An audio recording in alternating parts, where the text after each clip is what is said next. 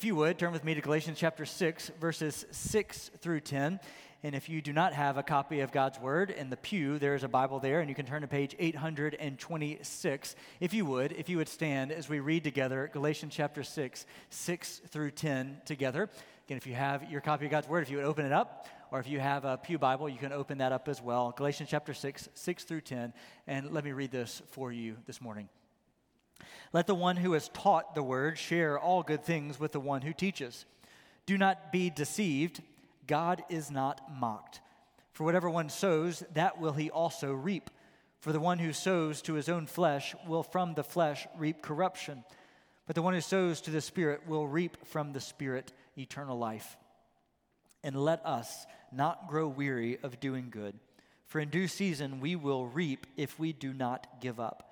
So then, as we have opportunity, let us do good to everyone, and especially to those who are of the household of faith. Let's pray together. Lord, would you help your word infiltrate our hearts? Would we be led by it, taught by it? Would it be the chief authority of our lives? Let the words of my mouth, Lord, and the meditation of my heart be pleasing and acceptable in your sight. You are my rock and my redeemer. Be with us in these next few moments. Guide our time, and it's in Jesus' name that we pray. Amen. Y'all can have a seat. This is our goal this morning. Do not grow weary in well doing, for in due season we will reap if we do not give up. You tack that on to where we were last week about reaping and sowing, and this is where we find ourselves in faithful generosity, part two. All right, so I think realistically, I don't need to spend a lot of time talking about what makes us weary and if we're weary. We got that part down really well, right? We understand what it means to be weary. You know that famous line of that Christmas song, The Weary World Rejoices, right? We feel it, we know it. We're a weary world. There's a lot of weariness to be had in our world today. Between sicknesses that either we have or we endure, the sicknesses of people who are around us that we walk beside and pray often for their healing, whether it's grief or imminent death that is around the corner, or grief that we have experienced and we are still walking through, the weariness and the heaviness of it. Whether it's cancer journeys and cancer battles that we're walking with and alongside people, or we ourselves are enduring, job struggles, whether it's prodigal people whether it's children or grandchildren, or parents or grandparents who have seemed to gone prodigal in their ways, and the heaviness that we walk beside, and the prodigal people that we walk beside. The clashing of cultural forces that seem to be so at odds with one another and odds with our Christian faith. The weariness of cultures clashing the weariness of watching as the world and wars rage all around, the weariness of political mess, if that's the best word that I can find to use for politics, the mess that is around us, the financial issues, the relationship struggles, and the working towards exhaustion. We have every reason to feel exhausted and weary. You could add and tack on multitudes of adjectives and things and situations and circumstances that would cause and lead towards your weariness and exhaustion. And so by Christmas, we would say, This weary world rejoices.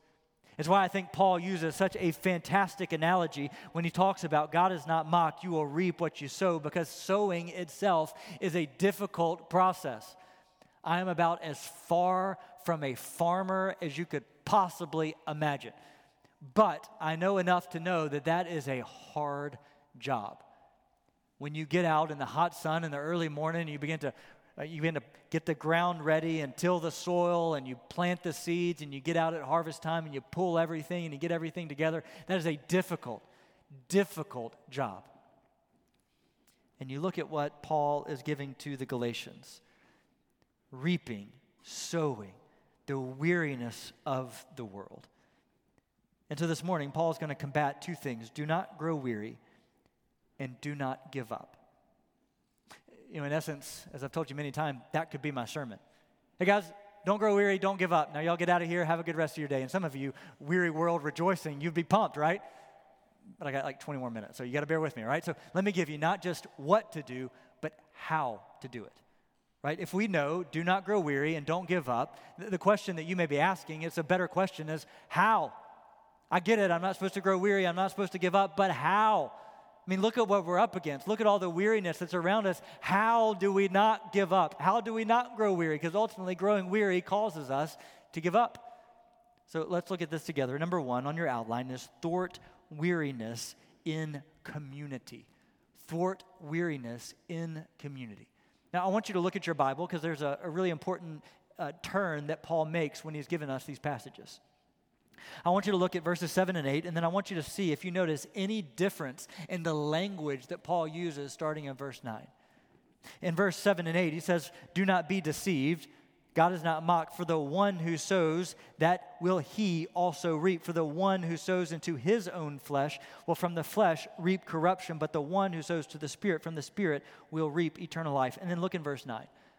I want you to take a highlighter, a pen, whatever you got there, and I want you to see how often Paul uses we and us and together language.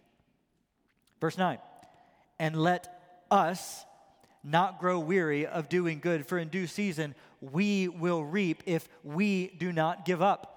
So then, as we have opportunity, let us do good to everyone, and especially those who are of the household of faith. I think Paul is reminding, first and foremost, himself, but also the Galatians, the nature of living in community to thwart the weariness that we feel that God has so ordained it and so set it up in our favor that we would live as believers in community with one another because we live in a weary world, that our natural proclivity is to be weary and to throw in the towel.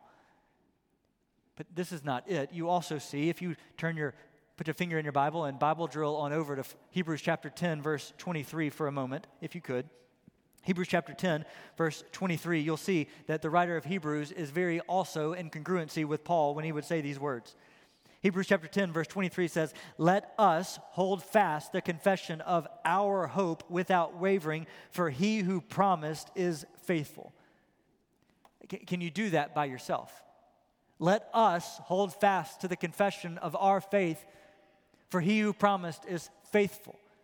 It gives me a mental image of believers standing holding the rope, right? Tug of war, holding fast to that rope, pulling with all their might. And you know as well as I do, the more people you have on your side of the rope than the other people have on the other side of the rope, the better chance you got of pulling that rope to your side. You hold fast and you pull together. You're pulling together, holding fast to it, holding on to it for dear life, and you're doing it together with the people who are around you, holding fast to that confession. Hebrews continues on and says, Let us hold fast to the confession and let us consider let us consider how to stir up one another to love and to good works, not neglecting to meet together, as is the habit of some, but encouraging one another all the more as you see the day drawing near. God has rigged this thing in our favor. He has given us the local church, the body of believers, that when we grow weary, we come into a place and a people where we find encouragement and rooting on and cheering on, saying, You can do it. Let's go together. Keep going. Well, y'all, but I played uh, some sports in high school, and I loved playing basketball at our gym. I, oh, I loved it. I'd played there for years, grew up as a coach's son, so I knew every nuance of the rim. I'd gone under the bleachers as a kid. I knew that place in and out. But there was something about when our team was playing a rival and you'd hit that three pointer or that free throw shot, and to hear your crowd yell out from the bleachers your name and your team's name, man, it would get you fired up. Some of you attended a football game in the past few weeks and of your team, and you've gone and sat in that stadium with a multitude of your fans screaming out your team's name. And man, by the end of the game, you feel like, I'm ready to suit it up, coach, let's go. I'll, I'll, I'll be out there, I'm ready to go. There, there's something about home field advantage yesterday we drove home from being out of town and we listened to uh, the Auburn game and uh, the, the four hours before the game starts, you got the commentators who are talking about every conceivable aspect of the game for hours on end.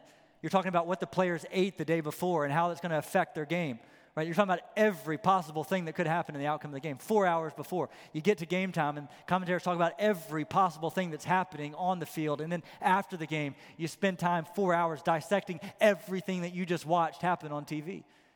One of the things they talk about is home field advantage. Man, the crowd was into it. The crowd forced a lot of turnovers. The crowd got the guys fired up. You could tell there's a difference in the guys. There's electricity in the team as they played because they were on their field, their turf, being cheered on by their teammates. We thwart weariness in community. When we're in community with our people, cheering one another on, saying, You got this. When you're tired and weary, you're cheering for, rooting one another on. You got this. Keep going. Keep sowing the seeds. Keep planting. Keep harvesting. Keep going. We thwart this weariness that we feel and we face, let us not grow weary of doing good, which on the flip side would mean, brothers and sisters, that there are people all around us who are weary and exhausted. And so be it on us as strong believers when those weary brothers and sisters who are all around us are struggling in their faith that we are the ones saying, You got this. Keep going. Keep pressing in. Keep marching forward. You got this. Let me hold your arm. Let me hold your other arm. Let me walk with you through this Christian journey, this Christian life, this thing that you're facing together.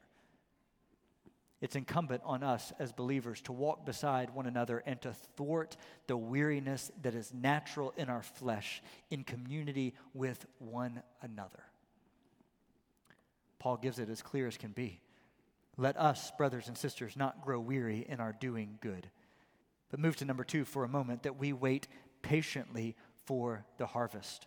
The Bible says, Let us not grow weary of doing good, for in due season now, I love Paul's analogy, and I'm not about to say he used a bad one, but I'm going to tell you what frustrates me about this analogy for a moment. It's what frustrates you, I'm sure, as well. See, with a farming analogy, the farmers have kind of a, an opportunity to understand what's going on. I did a little research because I don't know any of this off the top of my head, but I, I learned about corn. I learned when you plant corn, you, you, you have all the different things that you got to do, uh, or the right season to plant the corn. And you know, once the seed is in the ground, that you've got several months and pretty much an exact point that you know in this many months, corn is going to spring forth. And at this point, at this predictable date, you can expect to go out and call the guys together and go harvest the corn. There's predictability to the farming schedule. You've got the farm, farmer's almanac. You've got rain patterns, you've got cycles, you know about planting, and you know the particular crops that you're growing, you know what's going to come out of it, and you know when it's going to come.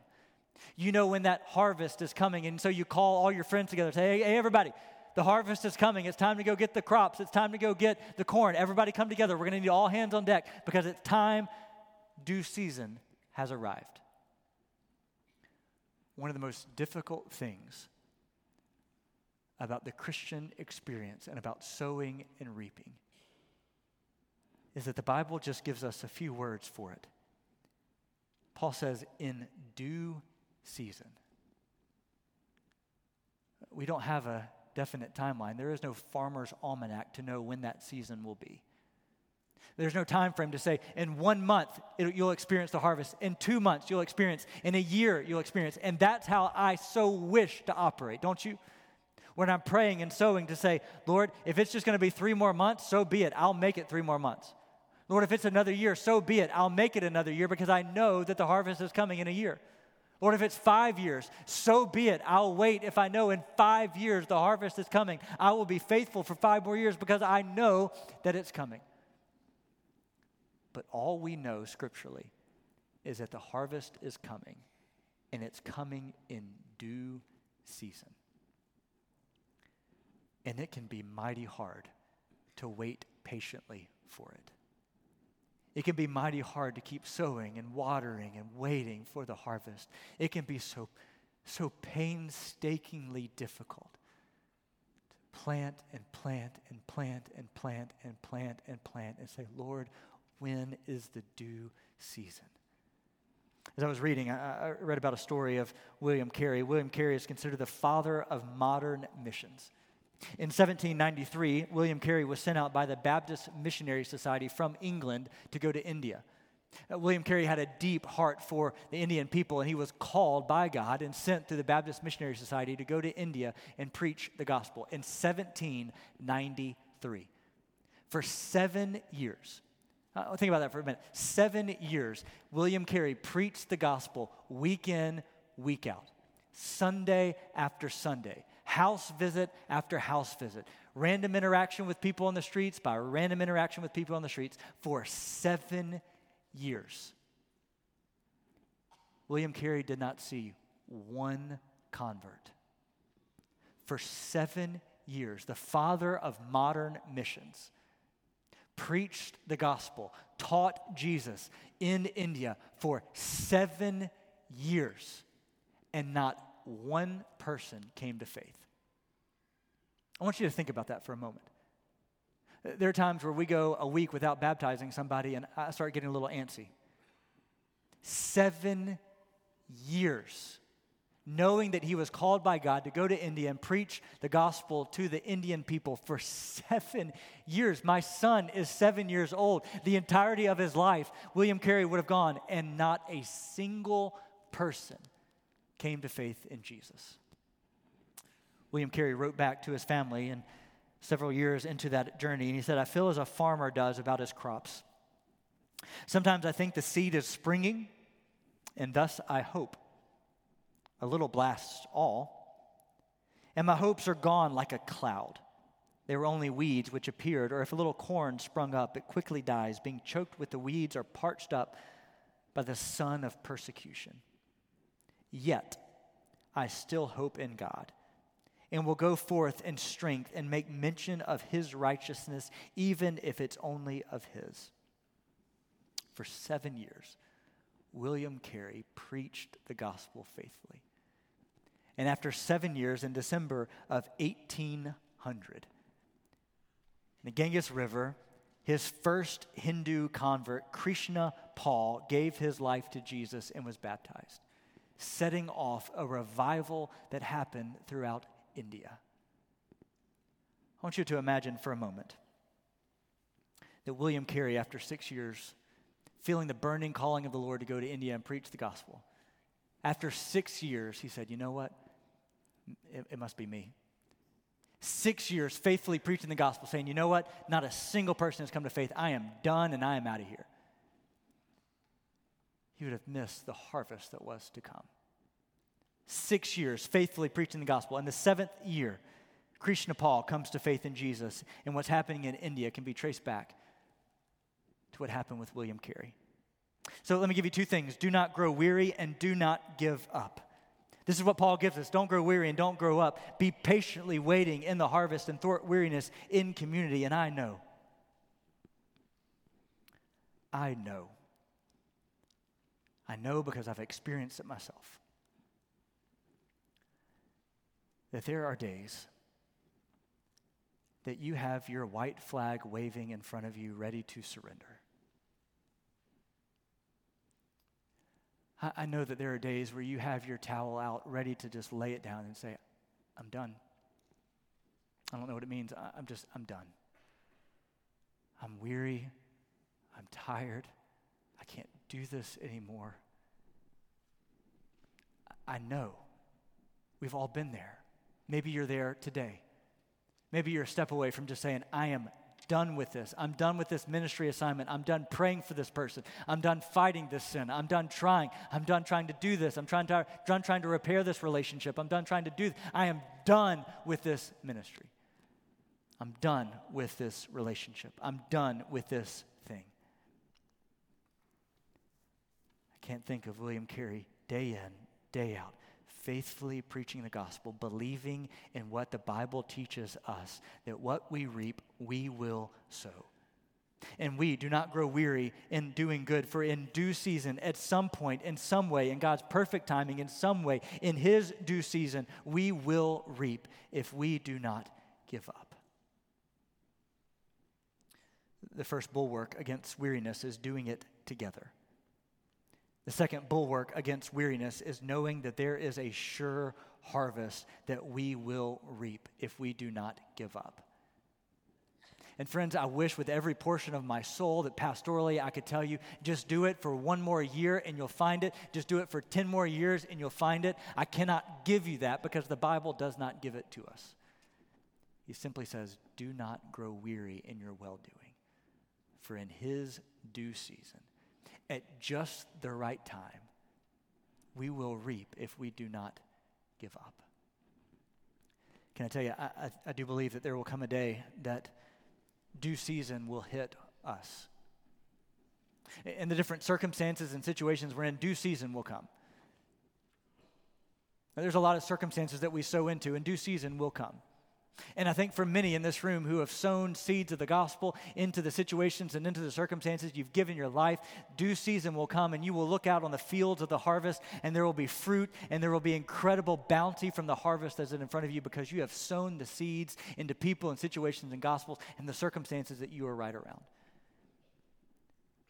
But at some point, it's possible that due season may come for you.